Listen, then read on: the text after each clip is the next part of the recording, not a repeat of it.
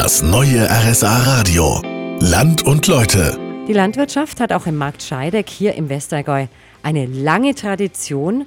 Und da sind wir heute unterwegs. Der Markt Scheideck hat sich über die Jahrhunderte zu einem sogenannten Haufendorf entwickelt. Heißt, es gibt zwei Hauptorte und 39 Ortsteile, wie der Ort Böser Scheideck. 25 Bauern haben hier vor rund 100 Jahren eine Sennereigenossenschaft gegründet, die es heute noch gibt. Helmut Pfanner von der Dorfsennerei hat uns erzählt, dass ihr Bergkäse sehr große Kreise zieht und auch im Norden gefragt ist. Wir verschicken deutschlandweit. Also nicht ins Ausland, aber ganz Deutschland. Also der geht wirklich überall hin.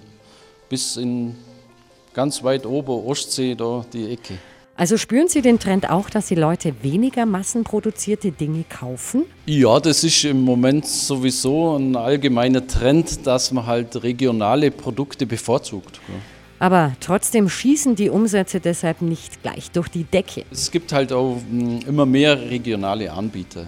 Das ist schon ein paar Jahre her, da ist es immer mehr geworden. Und jetzt ist es so, es werden ja wieder so Hofkäsereien eröffnet.